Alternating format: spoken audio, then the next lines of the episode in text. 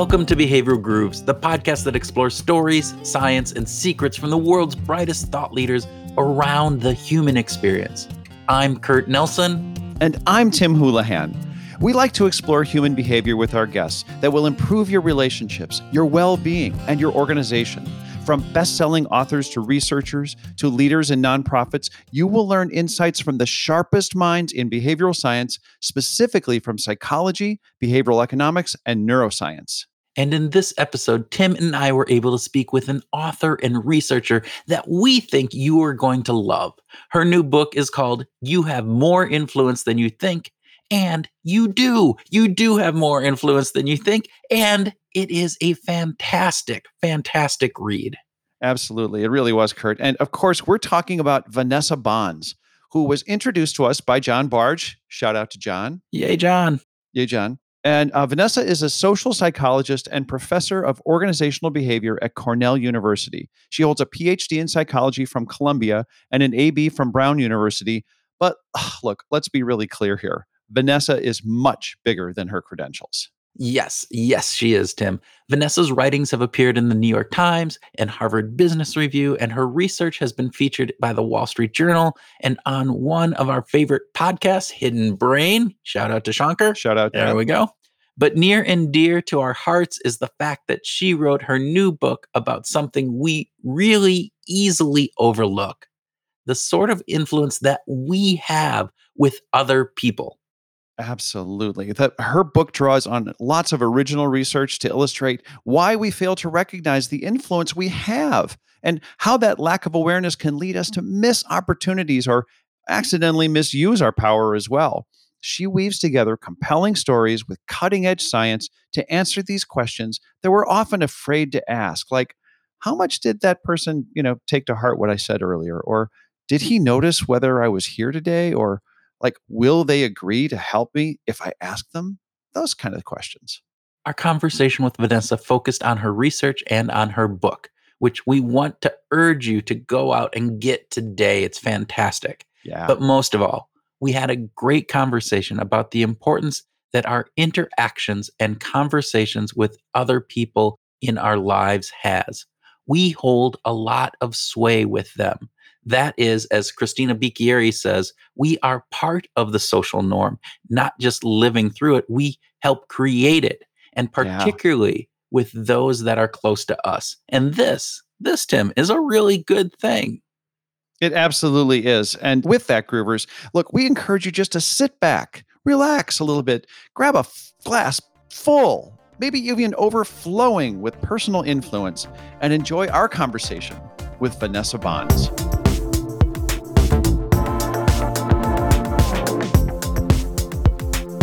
Vanessa Bohns, welcome to Behavioral Grooves. Thank you. It is such a pleasure to be here. It is our pleasure to have you here. And as always, we start with our speed round. Again, speed round is just the nomenclature. It never actually ends up being a speed fast. round. So we'll just we'll we'll leave it at that. So first question. Do you prefer coffee or tea? Uh definitely coffee. Definitely coffee. Yes. Do you make the coffee yourself or do you are you a purchaser of coffee? Do you go to Starbucks or your local coffee shop? I will ingest coffee however it is made by whomever, however weak or dark it is. wow. wow. Just give me the coffee. We just got off we just got off a call with a guy in Switzerland who like makes his own flat white at home, like froths his own milk and everything you're on the other end of that spectrum. Just give me the damn caffeine, huh? Yeah, I will appreciate like a really well done cup of coffee or a really nice latte. We have a place, Gimme Coffee, up here that just does these amazing lattes, and I appreciate it. I really do. But at the end of the day, I don't care. I mean, there's people who will wake up and be like, that coffee is too strong. I can't drink it. And I'm like, no way. There's nothing keeping me from drinking that cup of coffee. oh, I love that. I love that. All right. Okay. Picard or James T. Kirk? Who's the better captain? Definitely Picard. Yeah. You're a yeah. next generation uh, Star Trek fan then? Yeah, I grew up watching uh, Next Generation with my dad. And so it's just like kind of, there's something very nostalgic about that for me. Perfect. All right. I'm going to get to ask a musical question of you. So, who would you rather have to dinner? Bronski Beat or Sleigh Bells? um, I mean, definitely Bronski Beat. Yeah. Sleigh bells are cool and all, but I mean, I want to hear what was going on in the 80s, right? Don't we want to hear all those stories? so it'd be like a, a history lesson then, basically. and and we, we we took that from somewhere. I don't know where we found it, but we we figured that those were two of the the bands that you might like. So I um, think that's somewhere on my Twitter. Yeah. yeah, yeah, I think I think so.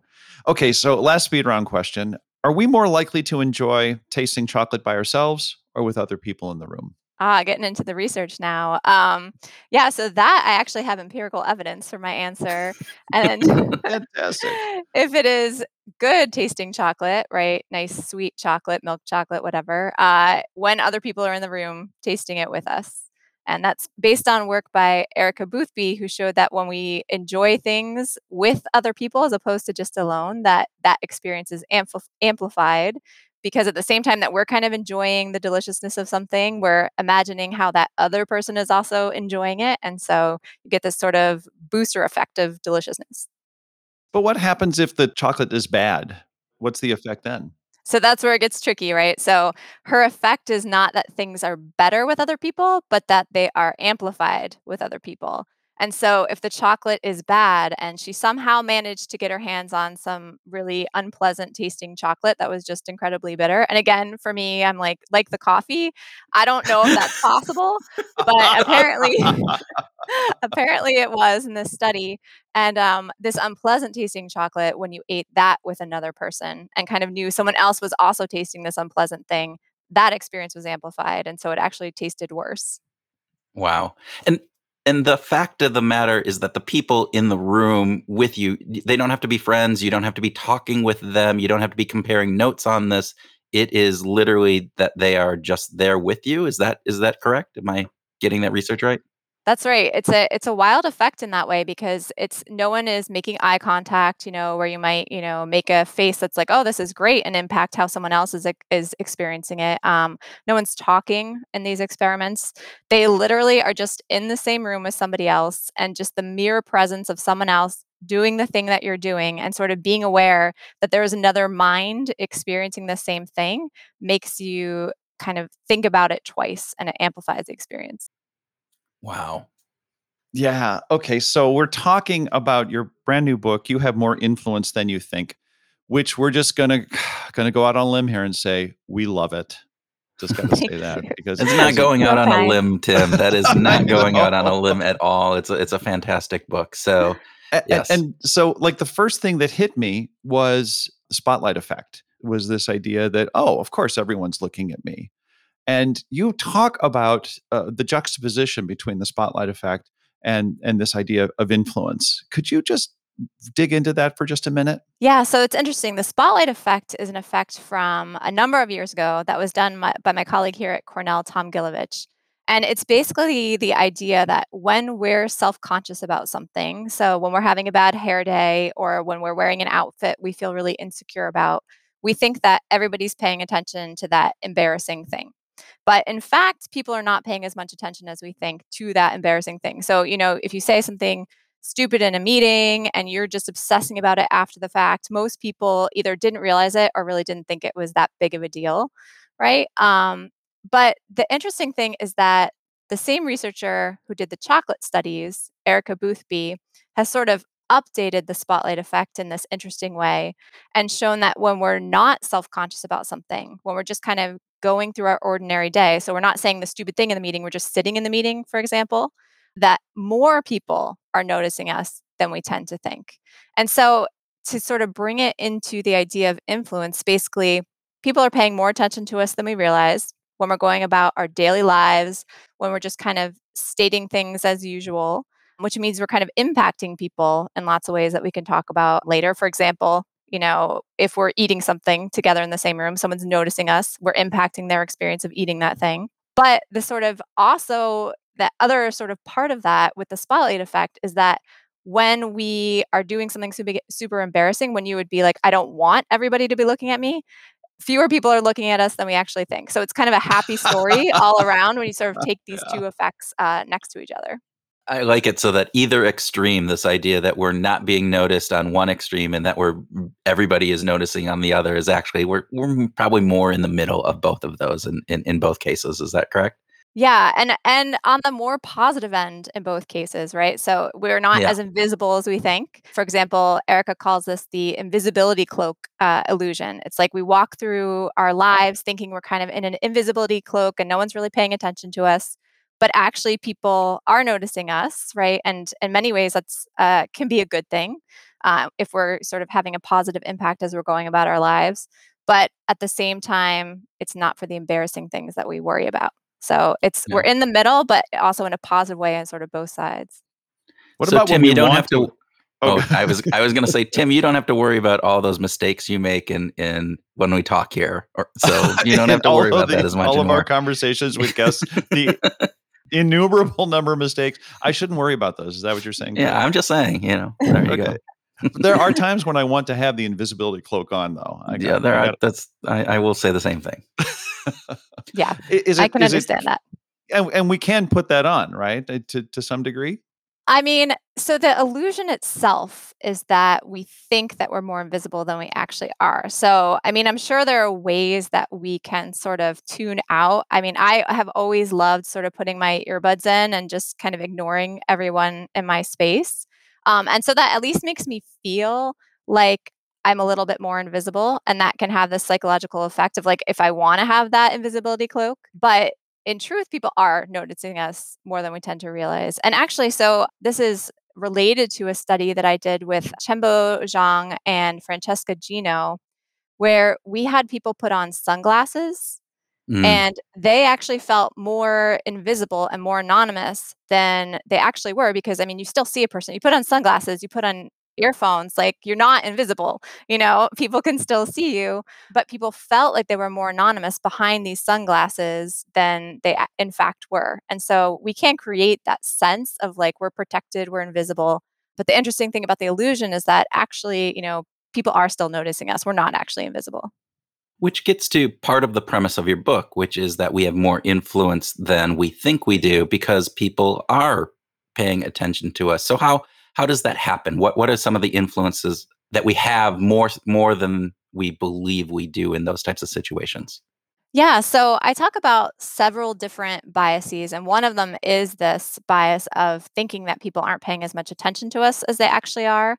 And so, with that one specifically, you know, we can go back to this idea that if people are paying more attention to me, that means when we're experiencing something jointly, right? I'm actually impacting their experience. They're experiencing yeah. it differently because I'm there, right? So I'm having this impact I might not otherwise realize. But also, you know, when I go about my daily, uh, you know, commute or whatever I'm doing, you know, people are noticing things like what I'm wearing, even though it might be something, you know, I've been wearing every day for the past month or something. You know, other people are noticing it as this new thing and they're kind of impacted by that and might want to go out and look like that. Um, or Bob Frank, who's another uh, researcher here at Cornell, talks about things like green behaviors, right? Mm. And so he looks at things like putting solar panels on your house or in your backyard and how people notice that and then they mimic that and we might not realize how much sort of our neighbors are like walking by our house and kind of wondering what's going on in our heads, why we're putting those solar panels on, and how that's sort of making them start to think a little differently. Yeah. And so he actually shows from like sat or he's uh, talked about these studies where you look from like a satellite view and there's clusters of solar panels because people are impacting their neighbors basically to do these behaviors uh, that maybe they don't even realize that they're sort of having an impact on.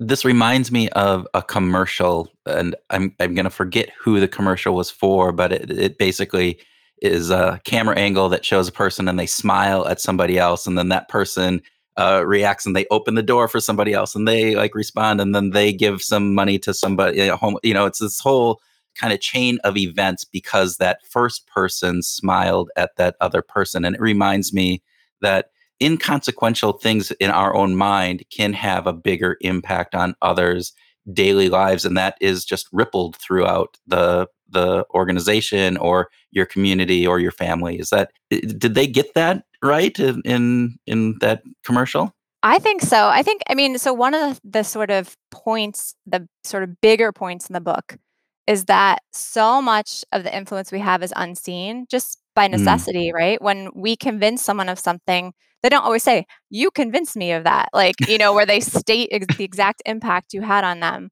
Um, so a lot of influence happens in people's heads or down this, you know, row, as you're saying. So I impact one person, they impact someone else. I'm never going to see that. So I don't see like that ripple effect that something I do might have.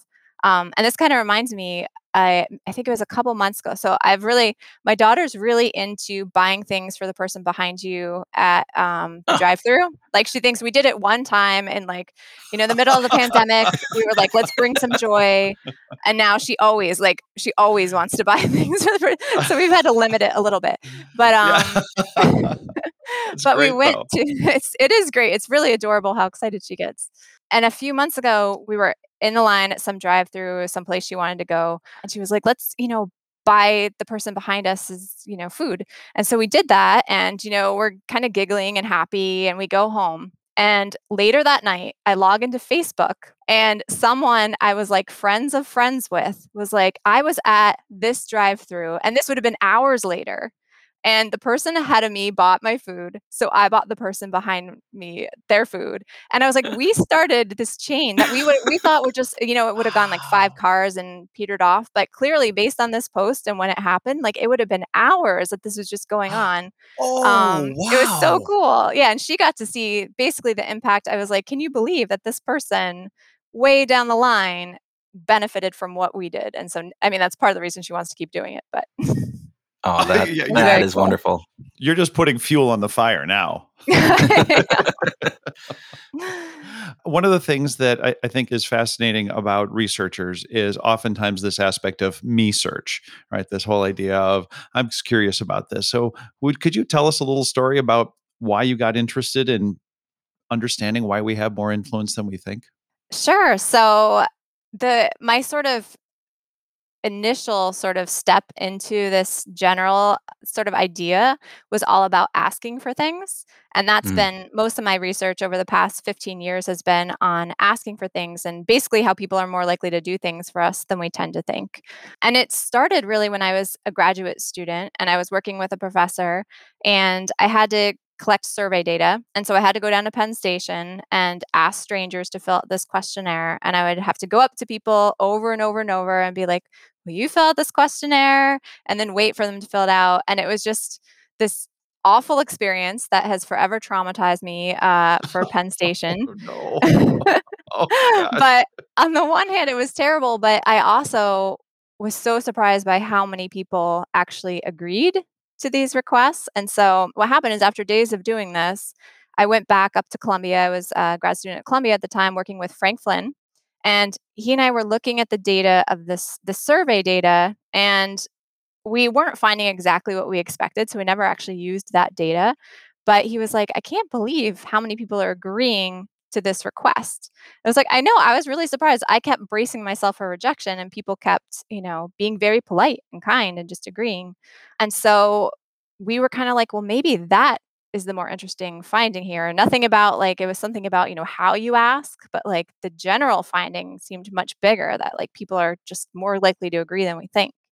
And so that's kind of how it started. And then we brought people into the lab and had them do basically what I had done. So we sent them out onto campus in New York City and they had to go up to people. And we started just with the exact same task like, will you fill out a questionnaire? And they would guess how many people they'd have to ask before like five would agree. And then go out and keep track of how many people actually agreed. And they found, just like me, that many more people agreed than they expected. And and it happened. So to get five people to agree to fill out the survey, they estimated, you know, maybe twenty, and actually it only took ten. Is that it? It was basically about half, wasn't it? Uh, yeah, Remember right? That's exactly right. So the numbers are about it was 20 to get 5 is what they thought. Um, but they actually had to ask 10. And when you think about that, you know, asking is so hard for so many people. It's this painful thing that if you tell people you literally have to do it half the amount of times that you think you're going to have to to achieve your goal, or it's twice as easy as you expect. That's a pretty big deal. Well, and one of the other things that you talk about in the book is that when they come back, they're they're kind of excited that, that this is a, that they actually had the trepidation going out. But you said, in general, when they came back, they were pretty happy with themselves, and I think that's a key piece of this too. Yeah, absolutely. So when they come into the lab, we tell them, you know, you're going to be going out and asking people to fill out a survey. You're going to go up to strangers, and I'm telling you, they are not happy, right? They all, for the most part, there's like a few people are like, okay, but for the most part, people look terrified and they ask questions like, what if I can't do it? Do I still get paid for the study? Basically, what if it takes longer than the amount of time we had allocated? And so they really are expecting this to be terrible. Uh, and then Yeah. they go out and do it they almost all come back much more quickly than you know even we expected in the beginning but certainly than they expected. And they come bounding back like with this new energy like oh my gosh people are so much nicer than i thought. That was so much easier than i expected. It's like this incredible sort of intervention almost. I love it. It actually reminded me of a situation where I went out and was over over noon one day was uh, trying to solicit some survey responses and found extremely high responses uh, from one group and really low responses from another group. And the the guy I was working with said, "It the difference is that people who are saying no are on vacation." And they're like out like with their families or they're like they're like and like they don't want to send their their free vacation time, their very personal time. And yet the people who are like on their way to work or just doing kind of work things like, oh, fine, I'll I'll, ta- I'll take time to answer questions. It's just work, you know, that, I'm, that you're keeping me from. And and I'm I'm wondering, were there any or I was also thinking about Francesca Gino's uh, work on um, the like wearing red shoes, you know, wearing red sneakers and sort of a pratfall effect how the researchers dressed have any impact or the, the kinds of people that they were you know trying to talk to do you think that there were any any effects in in that area So I'm sure that there are some differences in terms of like dress and attractiveness and gender and race. And I mean, we could go on and on and on about like the specific sort of matching of the person asking to the person being asked. The nice thing about our studies is that we had just hundreds of different people come in dressed oh in yeah hundreds of different clothes you know, of different levels of attractiveness and all different genders and, you know, a little bit of diversity with race. That's always an issue in psychology studies, unfortunately. But so it was this sort of general pattern. And the vast majority of people did overestimate how hard it was going to be. So we didn't see like a big, like, oh, there is a group that's really accurate and another group that's really inaccurate. It was like most people mm. are overestimating to some extent.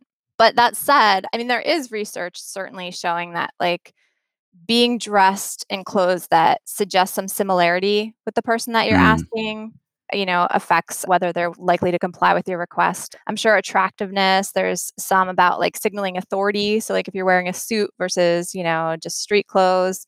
So, there's definitely differences. But I'd say the biggest sort of takeaway from a lot of the research that I've done is that those differences are pretty small when you compare it to the difference of what you expect to what actually happens. So, like, that jump is huge. 20 to 10 people that you have to ask is huge, whereas the differences in these these other little manipulations tend to be a lot smaller. So we talked with John Bargh about a month ago, and he was talking highly about your work, and he brought up a, a study you did with cell phones and people asking for cell phones. Can you talk a little bit about that study in particular?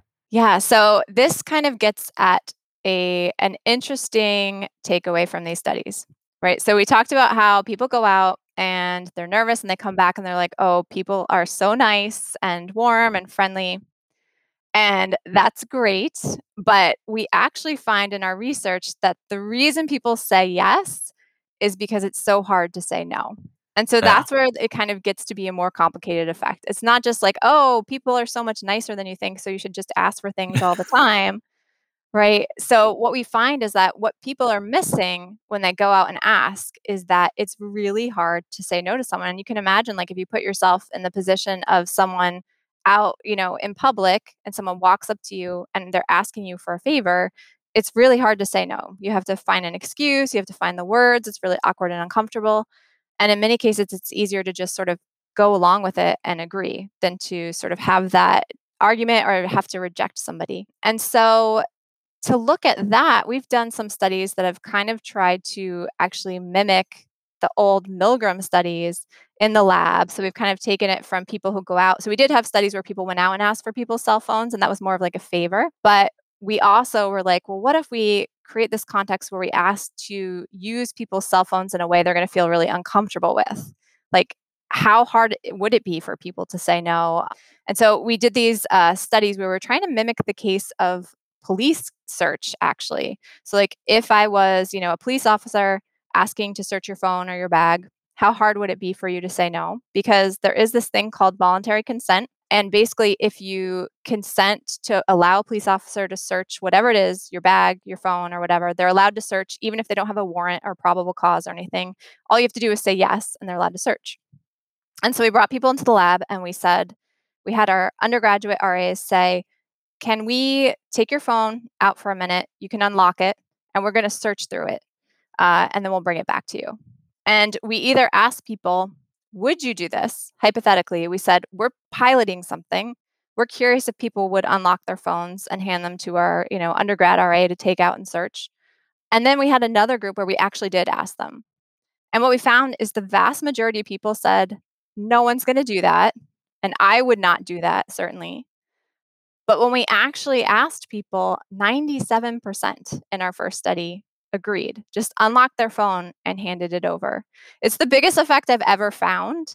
Um, and it really, it was crazy. It really came down to this idea that we think in the moment that it's easy to say no, right? And this is true for the people who go out and ask for favors, right? We think it's easy for people to say no to us. But in fact, it's really hard for people to say no. And in that context, you know, people are saying, they're agreeing to do something because it's so hard to say no to something, even though they don't really want us rummaging through their cell phones. Yeah. There's an aspect of power dynamics that you also talk about in the book and what power amplifies that, I think, to, to that degree, that unwillingness to be able to say no. And and actually there's some interesting pieces about even understanding somebody's likelihood to say no if you're in a position of power because you well I'll, I'll let you you can talk a little bit about that because i think that's really fascinating too when we think about the power dynamics of of saying no and the people in those different situations. So, can you talk a little bit about that? Yeah, absolutely. So, this is a really important aspect of this, in part because we think that when people have power, they know they have power, right? So, we think that if I'm in a position of power, I know the influence I have over other people, I can get people to do things, etc. But actually, there's research showing first of all, that people in positions of power are really bad at taking the perspectives of people who don't have power and people they have power over. There's a lot of reasons for that, but you know, part of it is that it's just not that important for them. You know, it's really important when you're in low power to understand what the high power person wants and to kind of get in their head and adapt your behavior to to their values and motives. When you have high power, you don't have to worry about it so much right? So we just don't make the effort so much and we tend to just kind of go about our lives without considering that low power person's perspective. The other piece of that is when you have power, you feel like it's pretty easy to say no to things and you don't worry that much about what people are thinking or situational constraints. So there's this classic study where uh, people who were primed with power were sitting in a study and they had a fan blowing on them and it was really uncomfortable. And if they were primed with power, they didn't care about what the experimenter might have thought or if they were allowed to move the fan, they just moved it right? They just didn't even worry. But if you weren't primed with high power, you just sat there uncomfortably, like letting the fan blow on you. And so, together, that means if you're in a position of power, you're not paying attention to the other person, how hard it might be for the other person to say no to you. You also think it's pretty easy to say no to people because you can say no to people. So basically, even though in positions of power, it's harder for people to say no to you, you think it's easier for them to say no to you because that's what you would do. So it's this confluence of kind of biases that can lead us to really abuse our power sometimes because we think like we'll just throw something out there, I'll make this unethical request or you know, maybe I'll ask my subordinate out on a date or something and if they don't want to do this thing, they'll just say no. Yeah, you talked about in that section about uh, the dynamics between George Floyd and Derek Chauvin. And I thought that was pretty fantastic, really important as Kurt and I live just miles away from where that that happened. Could you comment specifically on some of, of what you wrote about that, Vanessa? Yeah. So, one of the things I talk about in that section is sort of the outpouring of stories that came onto social media that sort of connected all the sort of everyday indignities a lot of black people experience to these, you know, violent outbursts by people in authority, for example. And I kind of talk about what happened after George Floyd and this outpouring of stories and how a lot of white people were kind of shocked by these stories. So there was a Twitter hashtag that was something like black in the ivory all about you know how black academics had been treated in their period in their you know graduate school uh, period of time or at other points in time in academia and basically there were all these stories that were you know really familiar and upsetting just over and over people you know thinking that they were the janitor even if they're wearing like mm-hmm. a suit um, yeah. constant comments about people's hair uh, and what I talk about is that often when we're in a position of power, as many white people are, as I talked about, we don't need to consider the perspectives of people who aren't in that, you know, in lower power positions as much. We kind of go about the world and don't have to consider so much how our words and actions impact other people. And so we kind of interpret these things as one offs. We think, like, oh, yeah, they mistook you, but that was an honest mistake, right? Mm. Or, oh, yeah, you know, they just want, had a question about your hair. It was, you know, there was no uh, ill intent there. And all that may be true, but when you see it sort of laid out and just the frequency with which these things happen, you realize that it's just like this really problematic pattern. It's not just one offs. And so, one of the things I talk about is, and this is in the power section, is that it from the position of being white in America, where there is this systemic power, that we really have to make an effort to get the perspective of people who are in different positions of us and kind of understand where they're coming from and not just write things off as sort of one off and understand the impact of our like throwaway comments on other people. And to that point, what you talked about earlier from a you know position of power, we don't even know the impact that we're having on that and maybe people don't realize that just by the nature of being white we have more power in in those types of situations than people who are not. And if as being a male we have more power in certain situations than you know female. And so all of those it just comes back to this point of really taking purposeful approach to this to think through how are my actions being interpreted by others and is that really the way that I might be thinking them one way, but in reality, is that the way that they're coming across? And it's it's up to us, not the other way around. I think is one of the big insights that I took from your book. Yeah, that's absolutely true. A key part of this, uh, one of the themes that I found really interesting was communication and the, and the words that we use. Right in in you know, I'm wondering if you have some tips for people who are in the power positions to think about to sort of frame the way that they're thinking about words and the way that they're communicating. Yeah, this is sort of an interesting point, and it feels a little bit like a contradiction uh, at times in the book, I think, because on the one hand, one of the things I talk about is that people aren't going to hold you to slipping and saying the exact right, you know, or not getting the words exactly right. So we may think that we're stumbling and saying things wrong and obsessing about, as I mentioned earlier, that stupid thing we said in a meeting. And people just aren't judging us as much for those kinds of things as we might think. But at the same time, words actually do matter. And so there is this sense of like, you want to be mindful of how your words might play to other people or how other people might interpret them. Actually, be willing to sort of assess the things that you say, but not worry so much about maybe being articulate, right? So the word choice, the meaning behind it, the things you're trying to say, those can impact people in ways that we don't always see and we don't always recognize. And so it's important to pay attention to those things without you know worrying so much about the things we shouldn't be worrying about like the fact that i was a little inarticulate for example yeah that that's terrific. I also wanted to go back to something you talked about earlier. You mentioned words like similarity and authority and it got me thinking about your you know bob cialdini's influence and the, the six pillars right? You know I, how, how can we how can we escape right?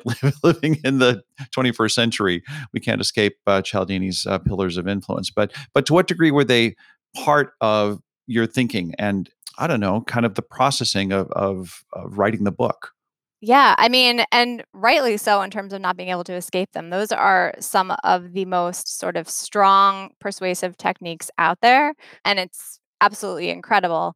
I think one of the things that it sort of ties some of his pillars towards to the things that I'm talking about. For example, one of them is liking, right? So one of Mm, his sort of principles of influence is that people are more influenced by people that they like than um, you know people that they don't like so much. Not so surprising, but actually very effective, right? And one of the things I talk about in the book is that we tend to underestimate how much other people like us right? So we underestimate basically how much we can use and how hard we have to work to sort of use that principle of influence, right? We think we have to like work really hard to get people to like us because we underestimate how much they like us. But uh, in research by again Erica Boothby, whose work comes up uh, a number of times in this in the book, if you look at two people having an interaction, right, and she's done this in her experiments, two strangers will have a conversation, and they both go away, and normally, you know, if this is the real world, you you walk away and you're like, "I don't know, did that person like me? I feel like I was really awkward," and you're kind of second guessing that whole interaction. But she shows that if you ask people, you know, "How much do you think the other person liked you?" And then you ask the other person, "How much did you like that person?" That we underestimate how sort of positively we came across to the other person. They actually like us more than we tend to think. And so when you sort of connect that to things like Cialdini's principle of liking, right? We don't we tend to underestimate how much other people like us and therefore how much we can kind of use those sorts of principles of influence. yeah. So, given all the research that you've done, what are some of the biggest mistakes that people make when we're trying to influence other people? Obviously, Tim's talking about the six, now seven pillars of, of That's influence from from Cialdini. Are we over indexing on some? Are we not doing other things? Where where are the biggest mistakes that we're that that you found? Well, so in my research, one of the absolute biggest mistakes that I find is that people don't ask for things or try to influence people in person, right? Mm, That again, we're so worried about saying things the right way and maybe crafting that perfect email so we can get our wording just right. Uh, that we think that that's going to be the best way to influence another person is to just make the perfect case, right? We're just going to convince them of something. But in fact, so much of influence when it's in person is just this person in front of me, right? Who I like, who is human, who I trust because they're like in the flesh in front of me is asking for something. And it's really hard to say no to someone who's asking me for something. Uh, and I trust this person because they're right in front of me. They don't have to convince me in an email why I should trust them or care about them, for example.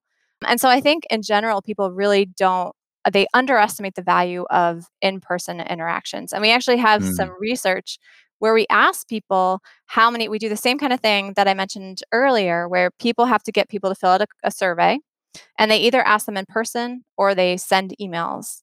And in both cases they're asking either strangers just on the street or they're sending emails to strangers. And uh, kind of unbelievably to me, people think that both of these ways of asking are going to be equally effective.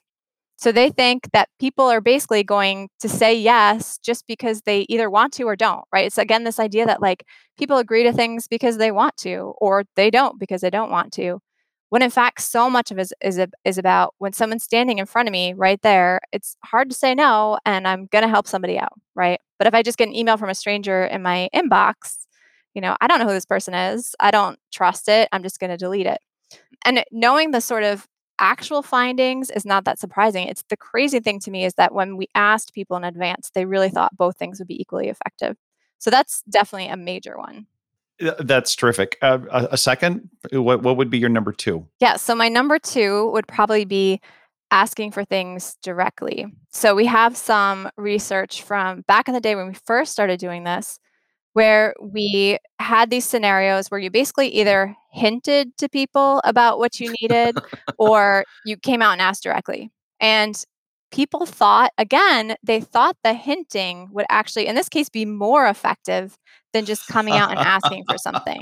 And I think it's because we think it's polite, right? We think we're giving, we're just being polite. We're like, oh, you know, I could really use a cell phone to make a call. I'm really in a bind, just waiting for that person to offer. But that person doesn't necessarily know what you're asking or, you know, it's unclear and there's nothing to say no to. So it's it's just not the same kind of situation. So if you actually ask someone, "Hey, I could could I please use your phone?" That is just wildly more effective and yet we tend to we tend to do this hinting thing because we don't want to come out and ask partially because we think we're risking rejection, right? And that's no fun. Well, is it partly due though because we know that it's hard for people to say no? And so we don't want to put somebody in an awkward position where they're not doing something because they want to do it. Is that part of the reason or potentially could be? My guess, I don't have an empirical answer to this, but my guess is that that's true for some people and not for other people. I think Ah, for some people who are better able at sort of recognizing that dynamic and that they might be putting pressure on someone, that they might hold back from asking for things. But I think in a lot of situations, it's more that you don't want to come out and ask and be rejected, or it just could make ah, for a really awkward interaction. Um, so I think I think there is a small subset of people who really kind of see like I talk about the responsibility of having power and the fact that we all yeah. kind of have this power over other people just through basic things like asking for things. And there are some people who definitely see that responsibility, but I think probably more people are in the other camp. Is there anything that you hope? Is there one thing you know that uh, again we love the book, but is there one thing that you want to make sure that people take away when they go out and they buy the book because they should go out and buy the book? I'm just going to say that. But after the, after they read it, is there a specific takeaway that you'd love for them to have? Yeah, so I'd say there's there's kind of two big takeaways that I hope the book gives to people. One is a basic reassurance because I have used the data that I talk about in that book to reassure myself for years. Right? So every time I do like cringe over something I said and then obsess about it afterwards, I remind myself that the data shows I'm probably being harder on myself than other people are being on me. Every time I'm in a position where I do have to ask someone for something, I remind myself I have had my, you know, participants in my studies have asked like 15,000 people at this point to do things, and they're way more likely to do it than we think.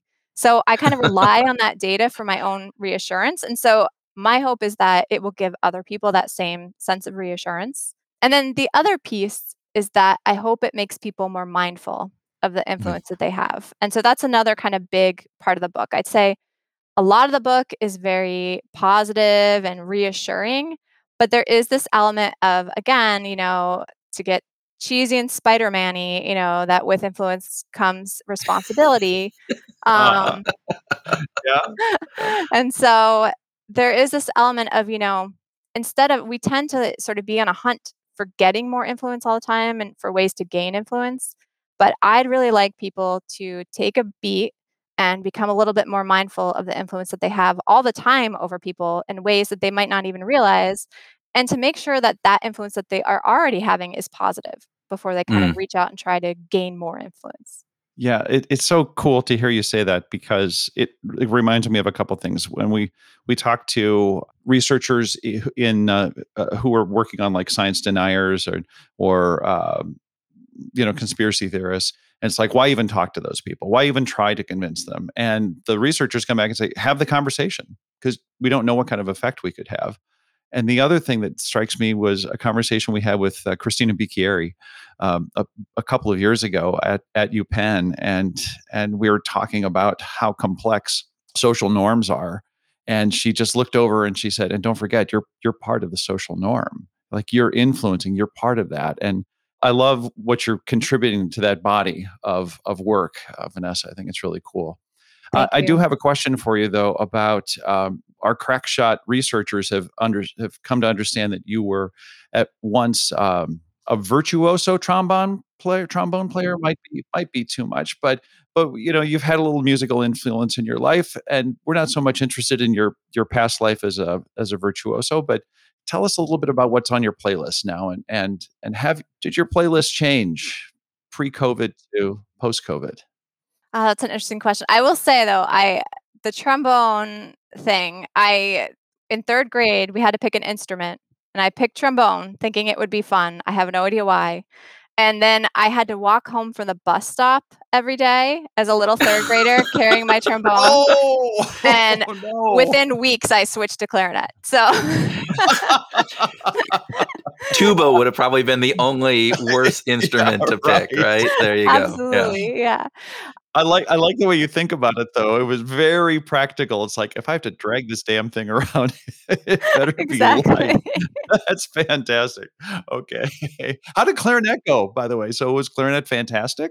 Uh, clarinet was pretty fun. Yeah, I did that for a while, and you know, it was fun. Um, once I started caring about being cool, I, I kind of felt like it wasn't the coolest instrument, and that I'd wish I had picked something else. What would But have been yeah, cooler? What what Uh, would you have probably upgraded to? percussion. I feel like the girls who were playing percussion were the were the cool chicks. Wow. Okay. Yeah. Okay, cool. Uh, so uh, let's get to your playlist. What, what are you listening to these days? I mean, so I have always had a very eclectic taste in music, but there are certain bands that are like always in the rotation, and I don't think that it's changed in you know ten years. So um, I'd say the National is always there. Uh-huh. Vampire Weekend is always there. I love them. David Bowie is always in my playlist. So those are some major ones. And then, you know, actually, the one thing that did change, I just realized during the pandemic, is that I was always kind of a music snob. So, like, I lived in New York City for my whole 20s, and it was all about like, you know, the cool bands at Luna Lounge in the Lower East Side and like doing uh, like finding like the next cool thing. And you weren't supposed to like anything popular. But in the past year, you know, stuck at home and thinking like, I should know what the kids, my students, like the kids are listening to right now. So I started listening to Harry Styles, who I had, Oh. you know, never wanted to listen to before, uh, Billie Eilish, uh, and Taylor Swift. And now they are mainstays. I've got to say, I could not believe it. I was like, I just Wow. didn't know what to expect, and I was blown away. They're great. Well, that's total ear candy. I mean, uh, on, Yeah. on one level, and I'm not saying that in a bad way because it's just so incredibly infectious. Uh, the saccharin is delightful for us. On the other hand, you know, there's a lot of depth too. You know, Taylor Swift is a tremendous songwriter. She doesn't just stop at what's a good hook. You know, she she really plows into some interesting topics. So I think you, I think there's lots of good reasons to be into those. Yeah. Uh, Billie Eilish definitely. Harry Styles maybe a little less for me, but, but you know, again, more ear candy than than depth. But that's it's still good stuff. Yeah. yeah, and now I can talk to the kids. That was that was the original goal, and now I Ah, can yeah. be like, yeah, make jokes about watermelon sugar in my uh, lectures.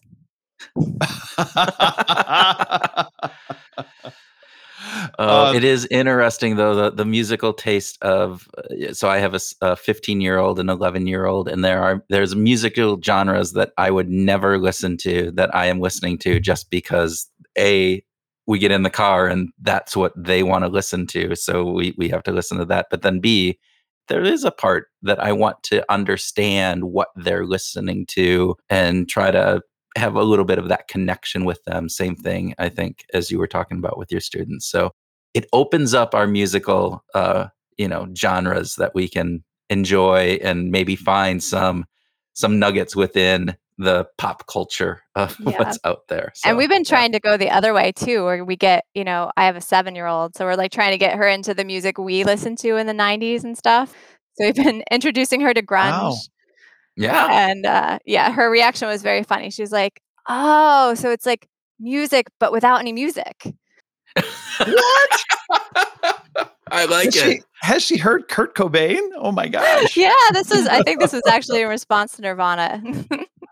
Wow. Well, and, and and to your point though, with even with your students, right? As you're you're talking about this, you probably are having more influence on them than you think, and even some of the musical stuff. If you do have musical conversations with them, so Mhm. Yeah. there you go. It goes both ways. So We are so grateful for your time, for the conversation. Vanessa, really, uh, thank you so much. Thanks for being a guest on Behavior Grooves today. Thank you so much for having me. This was so fun.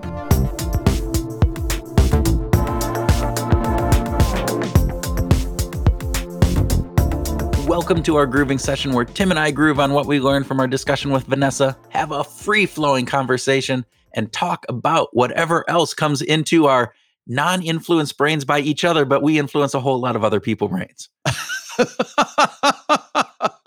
Because you the- know we don't influence each other at all, right, Tim? not a no, no, I not zero, just totally. I wonder if she's done any research on like close business associates and friends and the know. you know does it does it Yeah. increase that influence or does it decrease it because you go oh my god it's tim again or kurt again oh my god what are they doing Right, which automatically starts to discount, like, oh no. oh that's there there he goes uh. again he's gonna go do that you know soapbox thing i'm not gonna pay any attention to what he says so I can only imagine it's positive. I don't know. I mean, with us, it's positive. So with me, I mean, the influence. I'm saying, let me say this: the influence that I have on you is positive. So pretty much. yes, yes, I would have to agree with that. My wife it- would is it- too. She would say, your "Yeah, life you're- You're, a much nicer man once you uh, started hanging out with Tim. Otherwise, you're just an asshole. So Okay. you know, there you go. okay, where do we want to start with with our fantastic conversation with Vanessa? Do you like chocolate, Tim? Oh, love chocolate. Yes. All right. Do you like chocolate with other people though? That's the thing. This is that was amazing to me. I mean, Yeah, this idea yeah. that our experiences are what did she say? Amplified when we are Yeah. doing them with other people, not not necessarily just even friends or acquaintances. It could be total strangers just sitting in the room with you and that amplifies our experience of whatever it is, good or bad, which is very Yeah. cool. Well, I, I mean, contrast the difference between going to a restaurant. I mean, you and I have traveled a lot individually. And if you're out on a business trip, it's oftentimes the case that you end up eating alone. Mhm. You know, contrast that experience with just having dinner with your wife. You know, Mhm. just having one other person there and enhances the or, amplifies to use Vanessa's word amplifies. Yeah. amplifies the experience. I think Yeah. that that's really important to to to remember. And It also makes me think about Derek Sivers pointed out a video when he Oh. did his TED talk. Right, um, it's a bunch of people at a concert. They're on a hillside, and one guy stands up, takes off his shirt, and just starts dancing. There's like a group of a couple dozen people, and they're kind of looking at him like he's a nut. because he's dancing really like totally spaced out jamming like drug induced dance right Could It be. is it is trippy dancing everything people are looking at him weird. All right keep continue. Then then out of sort of nowhere uh, with all the faces just glaring at him one of the guys in in the crowd stands up takes his shirt off and joins him which all of a sudden legitimizes the whole thing and almost instantly the whole crowd stands up and they start you know yeah, Jamming yeah, i mean shortly afterwards that the the one follower uh, approved of this and so all of a sudden people are noticing what this these people are doing yeah. and they're being influenced by that and pretty soon the entire within the the viewfinder of the of the screen of the shot that we get to see almost everybody whereas before everybody was sitting now everybody is up and they're dancing all this trippy hippie dance you know so it's pretty cool. It was it's very cool. We'll, we'll we'll try to find that that clip and link it into uh the the show notes yeah and then we can check to see how good our memory is because neither of us have seen this recently. And I don't know if he took his shirt off or not. That's what I was going to say. Oh. Like the second guy, oh I don't remember if he did. So Well, it'll be yeah. interesting to see. There you go. So, well yeah. right. So I think the implications from this, uh, at least this piece of this, is look, good or bad, uh, having others in the room amplifies those feelings. And so think about how we live our lives. How do we how do we do things? Do we eat alone? Do we go out with others? And do we want to? Right. So maybe this idea that oh, if I eat alone, I'm going to focus in on the food and the ambiance and different things. You talked about that at on business meetings, right? And so when I go down to the the hotel, you know, place where we eat, yeah yeah I'm like eating alone and I always try to savor that food, but I'm realizing now that's probably a mis- misnomer. I probably don't enjoy the food as much as I would if I was with somebody else. So, how do we live our lives and do we bring others into that? And then also, if you're in business, think about how your product or service is being consumed. Is it being consumed with others? because then you have to think about the impact that just having those others in the room or in that in that vicinity have on your product or your service yeah so is it a Is it a marketing campaign? Is it a marketing campaign that is seen on your phone individually? Or is it a marketing campaign that's seen in a movie theater on the big screen with others in there? So uh, those are nuances that I don't think we always take into consideration as we're going about our lives and our business. So there you go. Absolutely. I would also want to point out that it's a good thing to be intentional about who you're consuming with, right? Yeah, because I would never want to consume with you. So, oh, sorry, that came out. Oh my god, that, no, that was your outside voice, Kurt. Oh, damn it! but, but yeah, you, we we want to be thoughtful about. Okay, I'm going to have this experience. You know, we're going to a show, doing, you know, going to take a walk in the park, whatever. Who do you want to do it with? You know, that's that's. I think that that's a, a, a reasonable question to be intentional about answering.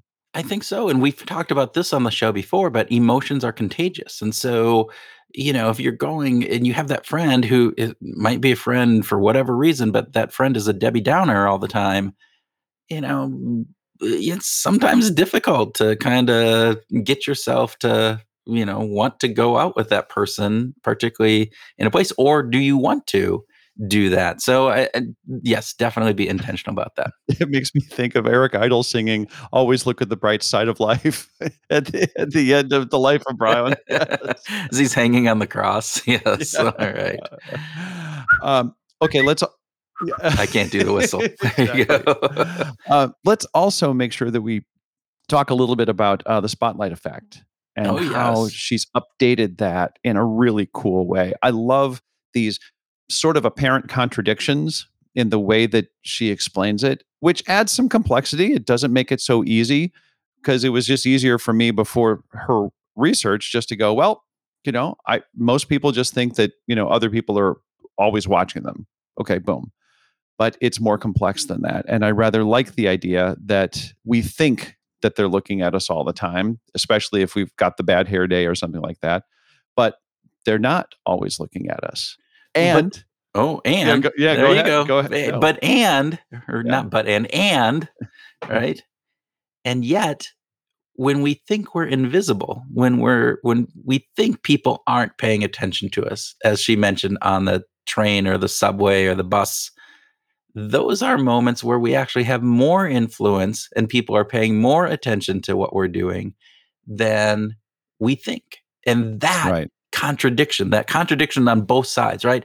Like if I spill something on my shirt and I'm going, oh my gosh, I'm just embarrassed. Everybody's looking and seeing that spill on my shirt really isn't happening, or getting up on stage or being on a podcast and making a flub with something I say, which happens every single time we get on the show, right? And I go, oh my gosh, everybody's gonna gonna comment on that. And yet they don't because right. they they don't notice that. They don't pay attention to that. They're they look over it or they even go, oh, it's a pratfall effect. I like that person more because of it. That I think is really important when we think about the limitations that that puts on us, right? The, our own limiting beliefs that I can't get up and do a presentation because what if I flub up? I'm going to be so embarrassed. Everybody's going to notice. I'll never live it down. Versus, oh, I can flub up, and you know what? Big scheme of things, it's not going to be that that important. People are going to overlook right. it. They're going to make a thing. So we shouldn't have those limiting um, beliefs. But on the contrary, as you were talking about, right, this idea that all right, I don't have to pay attention because nobody's paying attention to me when I'm out for that walk or I'm right. going in the grocery store or I'm on the bus. But yet they do. So the idea, I mean, think about mask wearing today. Think about yeah. you know some of those other factors that hey if i am out there and i think i'm invisible so i'm just running in the grocery store for a couple minutes you know just to grab you know a soda and get out i don't need to put my mask on people are paying attention but people will pay attention and yeah. they'll notice that and you're then sending a signal that you may not want to be sending to others because you just don't realize that people are paying attention to you. So, yeah. And uh, that kind of leads me into just the way she talked about, you know, choosing words, the way that we talk to other people. You know, we don't have to over engineer everything that we say, but words matter, right? What? And no, they don't.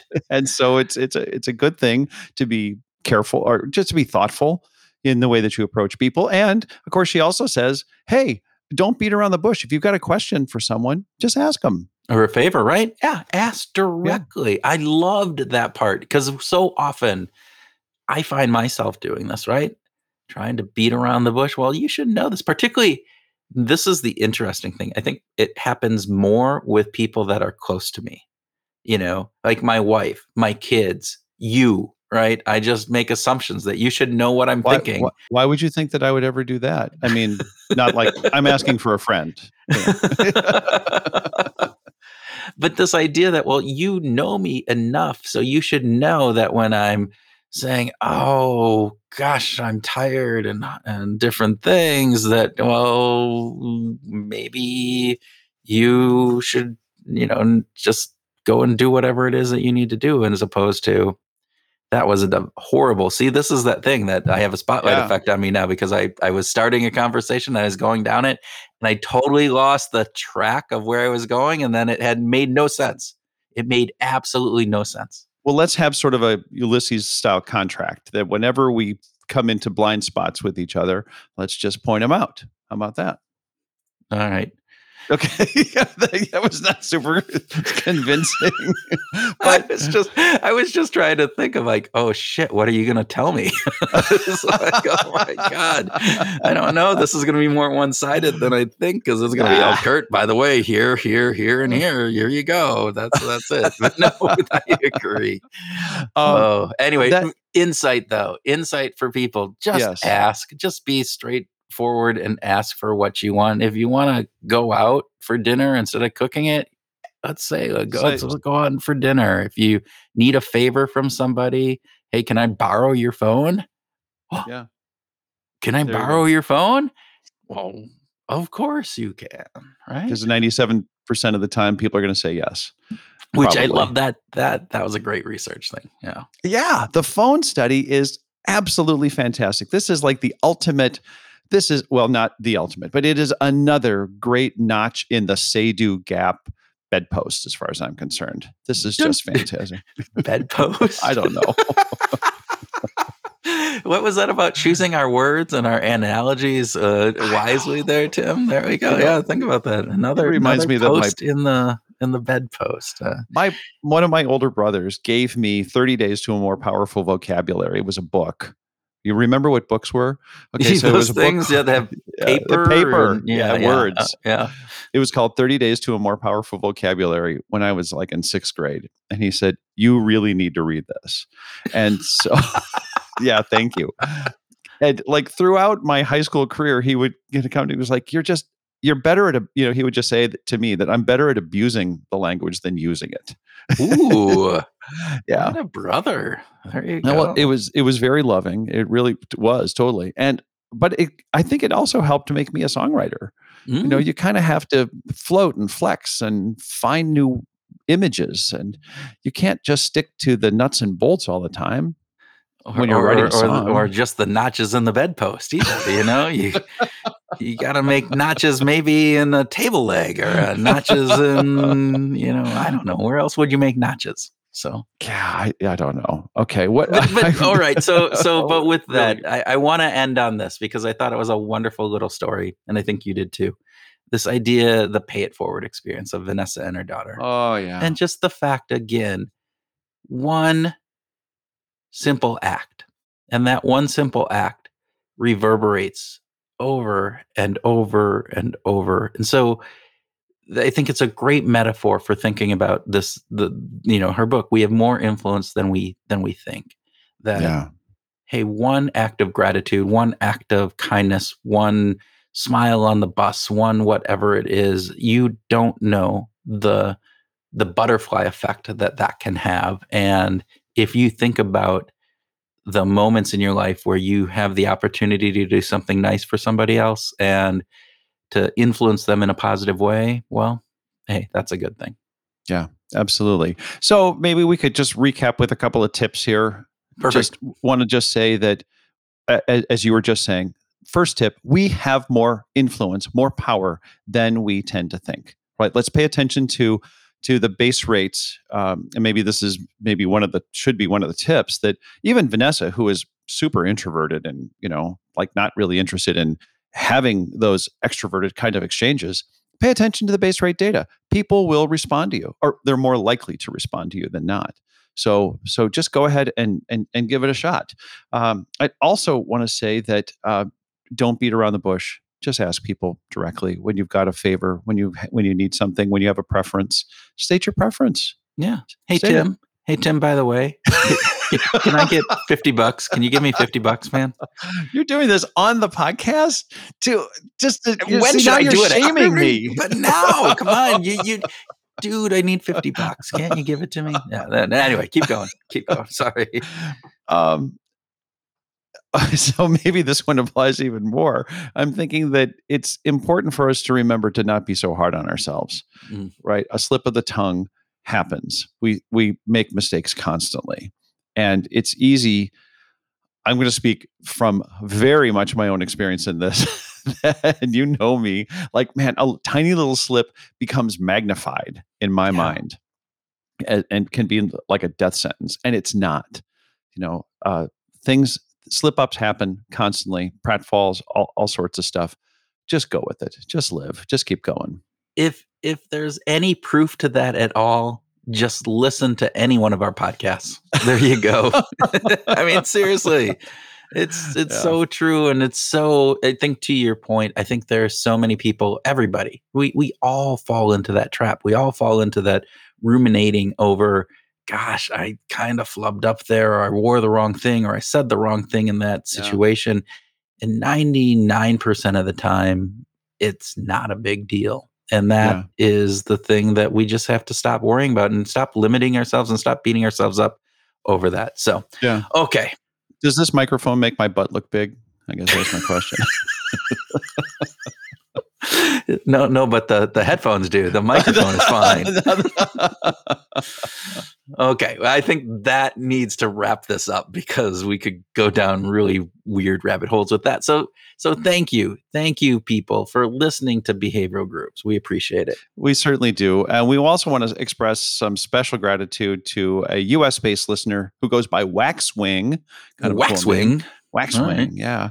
Uh, we're always grateful for pleasant reviews, and this one was no different. Waxwing wrote, and I'm going to quote Always thrilled when a new episode lands in the queue. Tim and Kurt explore many meaty topics, hosting an endless stream of fascinating guests. I love the banter and the grooves. Highly, highly recommended. So, just thanks. That was just so we- cool.